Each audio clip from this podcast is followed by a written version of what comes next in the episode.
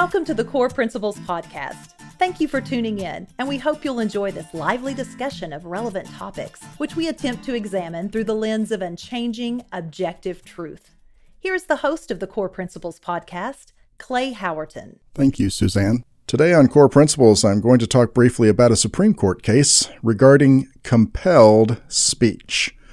We're all aware that the First Amendment upholds some key core principles for this land of liberty.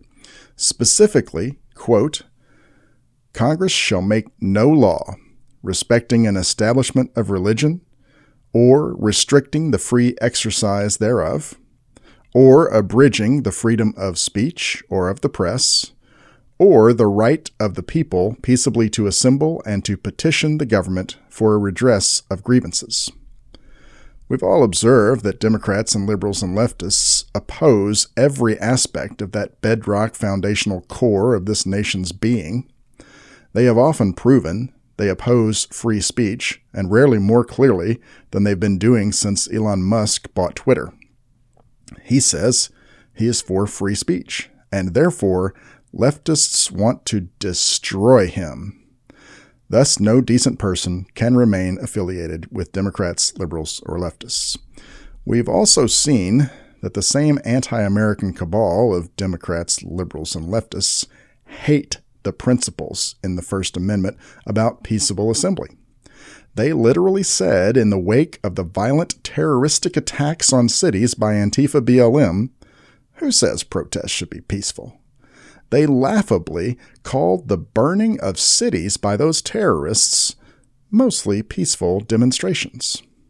Only a fool could give legitimate credence to any Democrat, liberal, or leftist. And of course, any discerning observer has long recognized that Democrats, liberals, and leftists hate Christians, so they resent the founding principles of this nation, and they oppose the free exercise of religion clause of the First Amendment. They prove this all the time. But for a recent example, remember how they sought first to close churches and demoralize faithful people during the last few years. When we think of freedom of speech, I suspect we generally think of the fact that the government cannot prevent citizens from freely expressing opinions.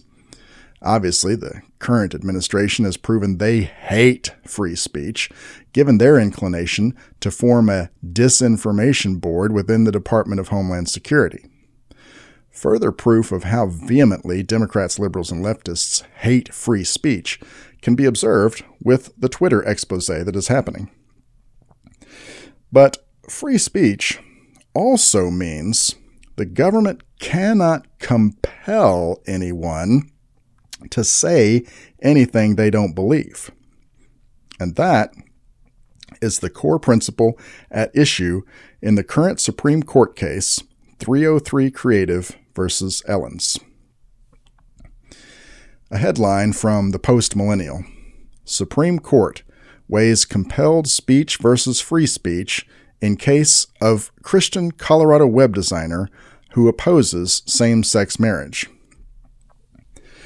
And from that article, on Monday, the Supreme Court heard arguments in the case of 303 Creative LLC versus Elenis, a case relating to a Colorado website designer's claims that the state's discrimination laws would violate free speech rights protected under the First Amendment.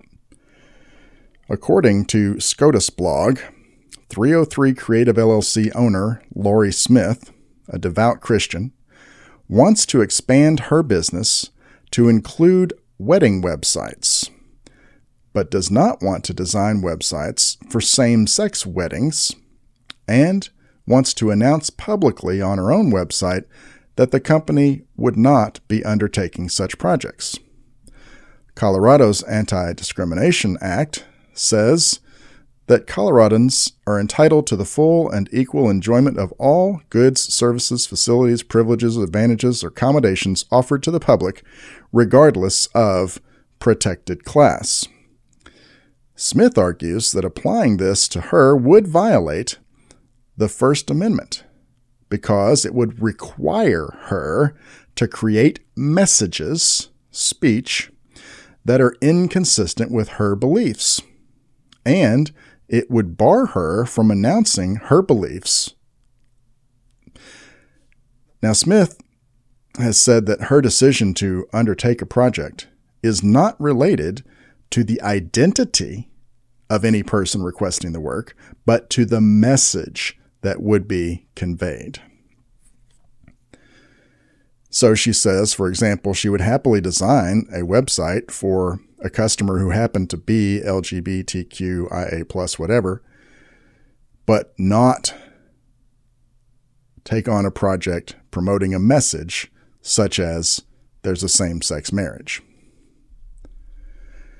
Now, I should highlight that what the LGBTQIA plus brigade are really trying to compel people to do is to denounce God as being either wrong or irrelevant.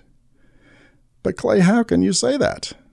Well, it's 100% true and accurate, and now I will prove it with facts only, no opinion. Here is what God says about the matters that the LGBTQIA plus brigade are demanding. First, regarding the TQIA plus part of the acronym, look at Genesis 1:27. So God created mankind in his own image. In the image of God, he created them.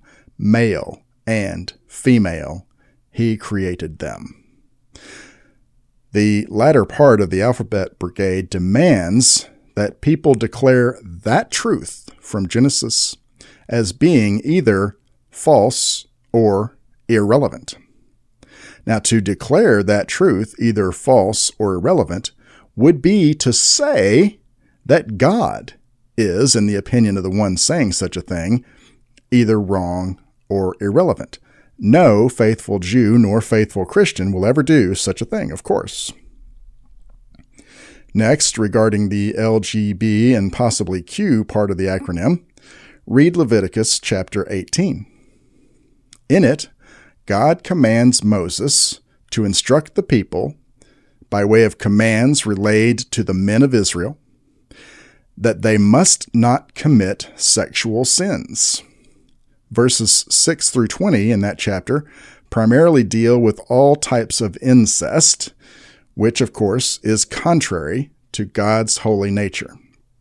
Verse 21 covers all manner of child abuse, including pedophilia, and it may be considered to deal with abortion as well.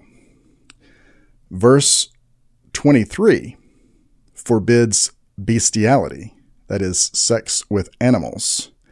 So obviously, all of these sexual sins are serious and contrary to God's holy nature. In between the prohibitions against incest, pedophilia, and bestiality, in verse 22, we read this simple and unambiguous statement by the only moral, ethical authority in the universe, the Creator, who commands, quote, Do not have sexual relations with a man as one does with a woman, that is detestable, unquote. Now, because God unambiguously forbids homosexual activity, people who resent that fact have tried to discount it by claiming that God also forbade eating shellfish or wearing certain fabrics. Now, those people are either unwittingly or knowingly conflating malum prohibitum restrictions with malum in se prohibitions. The former were practical restrictions that were not inherently evil actions, but while they were forbidden, the violation and disobedience to God was itself evil. God lifted those practical restrictions without any change in his nature. God is the same yesterday, today, and forever. But the malum prohibitions, such as murder, theft, lying, and all the sexual sins, were and always are opposed to God's nature. Jesus amplified their continued application and unchanging relevance in our lives.